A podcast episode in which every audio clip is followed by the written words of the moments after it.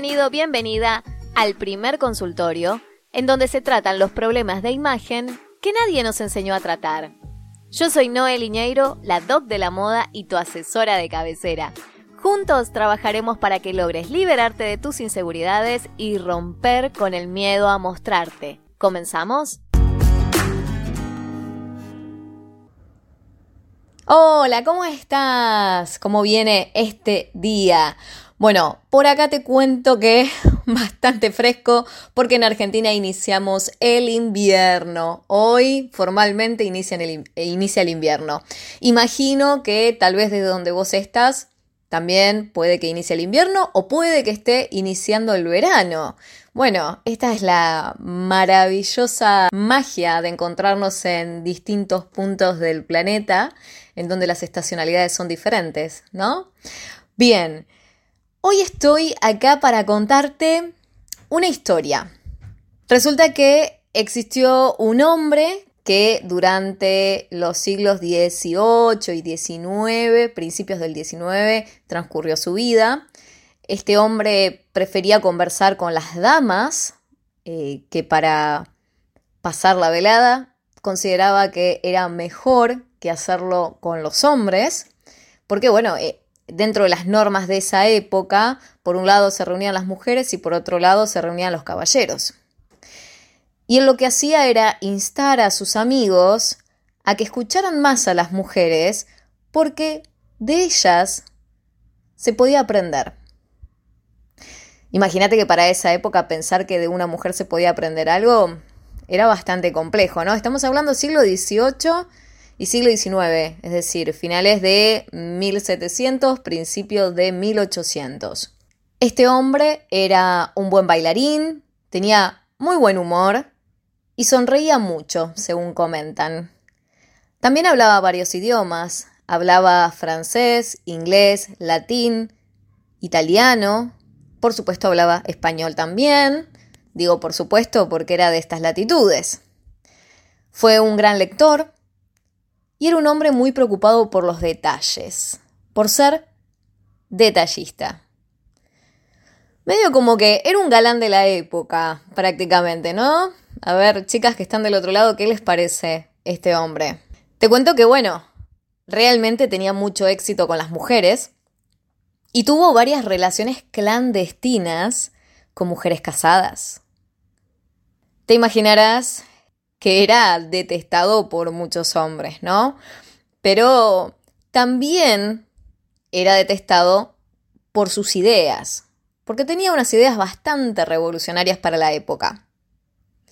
Este hombre fue quien trajo la iniciativa a Buenos Aires de que era importante que se le diera educación a las mujeres. Era de profesión abogado y un gran transgresor. Transgredía con lo establecido y era precursor de nuevas ideas, a pesar de que a veces no la pasaba bien cuando estas ideas no eran muy aceptadas. ¿Tienes idea de quién te estoy hablando? Te dejo un ratito para que tires alternativas en tu mente. Bien, la persona de la que te hablo se trata de Manuel Belgrano, Manuel Belgrano fue un prócer argentino que fue responsable de, varios hitos, varias cosas, ¿no? Se le atribuyen. Y entre ellas, haber diseñado la bandera argentina, que es la insignia patria de todos los argentinos. Eh, la idea de diseñar una insignia fue esto de que toda eh, la comunidad que estaba dentro del Río de la Plata, dentro del territorio nacional, pudiera sentir identificada con un mismo emblema, poder sentir unidad. Y desde ese lugar es que se crea la bandera, en Rosario, Santa Fe, una de las provincias de la República Argentina. ¿Por qué te estoy hablando de este tema? ¿Por qué te estoy hablando de este hombre? Bueno, ayer en Argentina fue justamente el Día de la Bandera, así que por eso fue un día no laborable. Y me dieron ganas de poder contarte un poco más sobre esta persona y hablarte del tema que me trae hoy. ¿Qué es esto de si se puede tener fuertes convicciones y se puede pensar en la imagen también, al mismo tiempo de que uno trata de hacer valer esas convicciones. Te cuento que Belgrano fue un dandy, un dandy real, no es te digo, ay, era como un dandy, no, no, no, era un dandy que tenía una vida austera y estaba más preocupado por el bien común que por el bien propio. Esto lo comenta el escritor Daniel Balmaceda. No es nuevo para vos que te hable de este escritor o que te hable de Belgrano si escuchaste el episodio número 54, ese episodio en donde te conté qué es un dandy. Ahí yo te hablé no solamente de qué se trata ser un dandy, sino también cómo nace. Si no escuchaste ese episodio, querés saber un poco más, dale, no te pierdas cuando termine este episodio de ir a escucharlo o si ya lo escuchaste antes, volvelo a escuchar después del episodio de hoy porque te va a dar como una continuidad, ¿sí? Y creo que lo vas a disfrutar bastante. Y vas a ver que a mí me gusta hablarte de el hombre con las manos mejor cuidadas del Río de la Plata. si escuchaste el, el episodio 54 ya sabes de lo que te estoy hablando. Bueno, Belgrano se relacionó con la moda al llegar a Inglaterra en 1815. Y ahí fue testigo de este movimiento que era el dandismo. Es una corriente que tuvo un peso muy grande histórico y que determinó la historia del vestuario masculino. Y realmente es muy interesante para que la puedas descubrir, eh, la puedas googlear en el caso de que no lo conozcas. Eh, te cuento un poquito, un poco más de detalles los vas a tener en ese episodio 54 que yo te comenté. Pero resulta que el dandismo no solo modificó la manera en la que vestía Belgrano, que es el personaje de nuestro episodio de hoy, sino que también afectó bastante el comportamiento de él. Lo hizo volver un poco más elegante en cuanto a lo que tiene que ver con el trato, con los modismos, con la forma de hablar. Por eso es que el dandismo no solo se trataba de ropa, sino que se trataba sobre todo de una actitud frente a la vida. Las principales características de la moda de esa época tenían que ver con el refinamiento, con la preocupación por cómo te ves, de la apariencia, la atención a los detalles, al manejo natural de los buenos modales, del protocolo. El dandismo nació como una revolución social, pero también como una revolución de estilo. Es cuando se dijo basta a esas pelucas que se usaban en las cortes, esas pelucas blancas, empolvadas. ¿Te acordás que a veces en las películas se retrata muy bien, en las películas de época? O si te remontás, por ejemplo, a la corte de María Antonieta, esas pelucas elaboradas que las tenían tanto las mujeres como los hombres, eh, las joyas sobrecargadas, los zapatos de taco que también usaban los hombres, llevaban zapatos refinados con hebilla, polvos blancos en el rostro. Bueno, el dandismo lo que hizo es convertirse en un estilo en donde se buscaba la simpleza y la elegancia por sobre todas las cosas. Resulta que existió una persona que podríamos decir que fue el asesor de imagen del dandismo, que se llamaba George Brumel, y era el asesor personal del príncipe de Gales, que después se convirtió en Jorge IV de Inglaterra. Y era una persona que lo que hacía era dar un poco de reglas sobre este dandismo para que estuviera más acorde a lo que necesitaba la corte de esa época, que era una corte que hacía actividades al aire libre, actividades secuestres, de caza, y deseaban verse simples y elegantes. A ver, imagínate que tomemos ahora, no sé, una máquina del tiempo.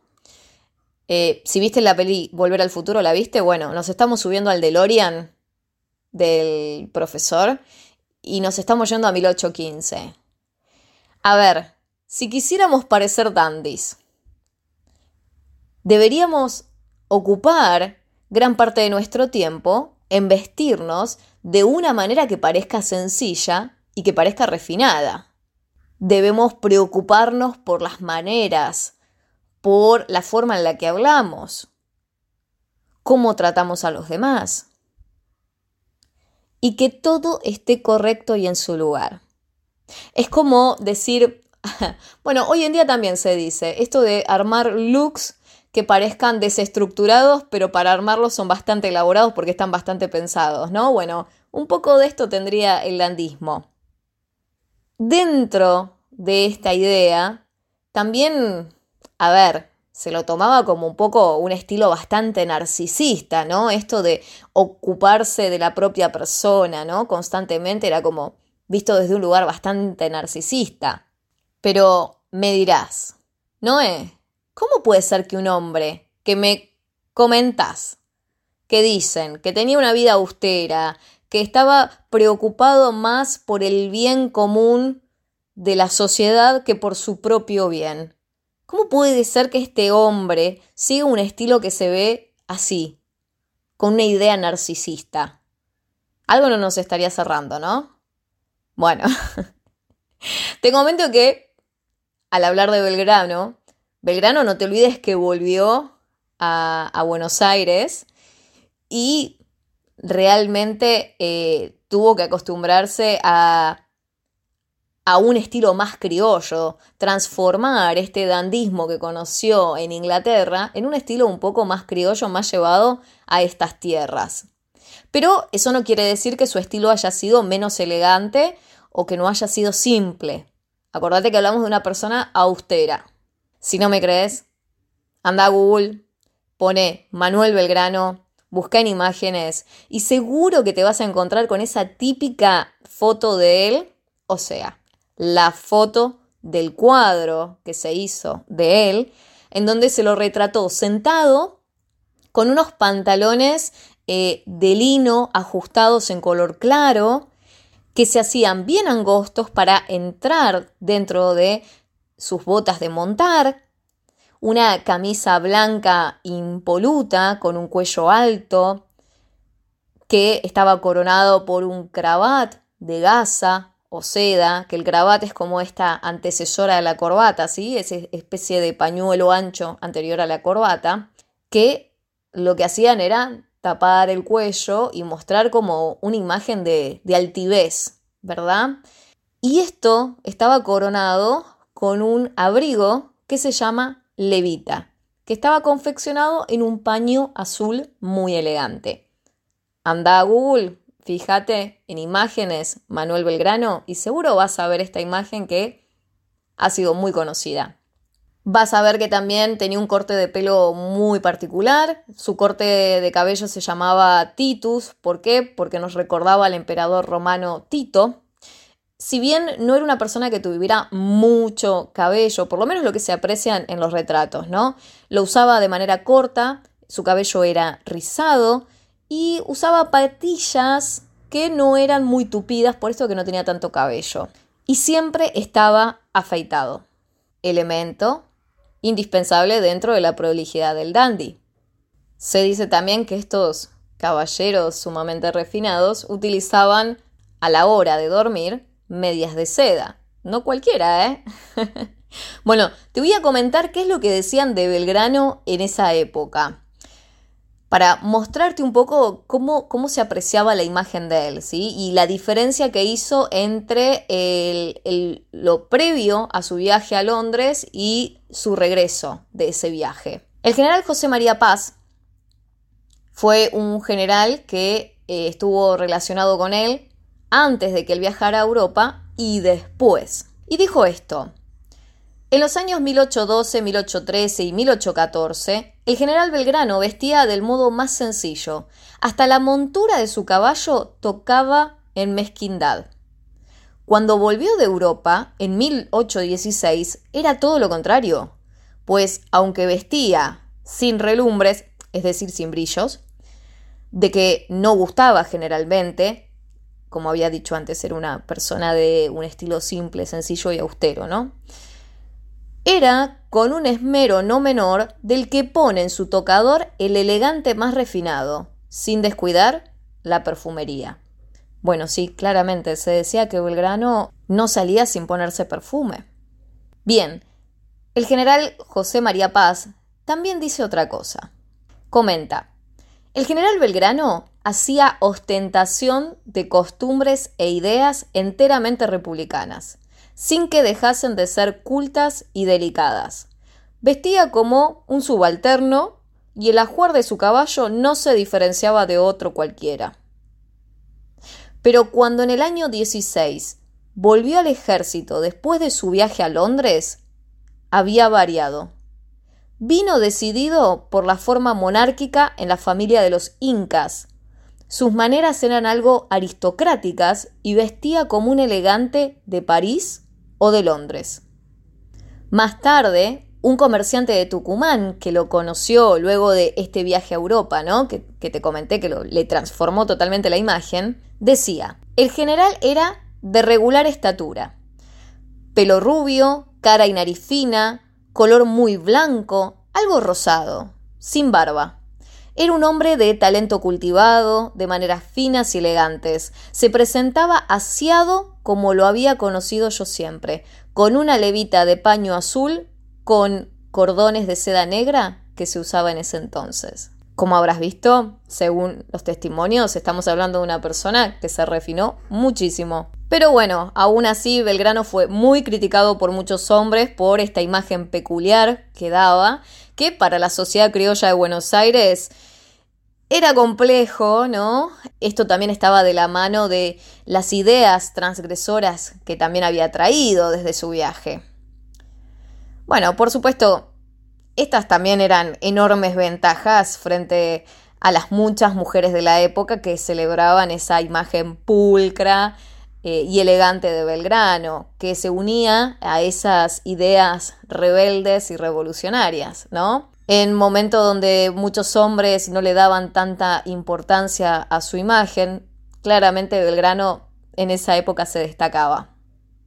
Aunque, pensándolo bien, hoy en día conozco hombres que se siguen destacando por estas cosas, por ser personas de una gran visión sobre las cosas, de cuidar mucho su aspecto físico, cómo se alimentan, eh, cómo se visten.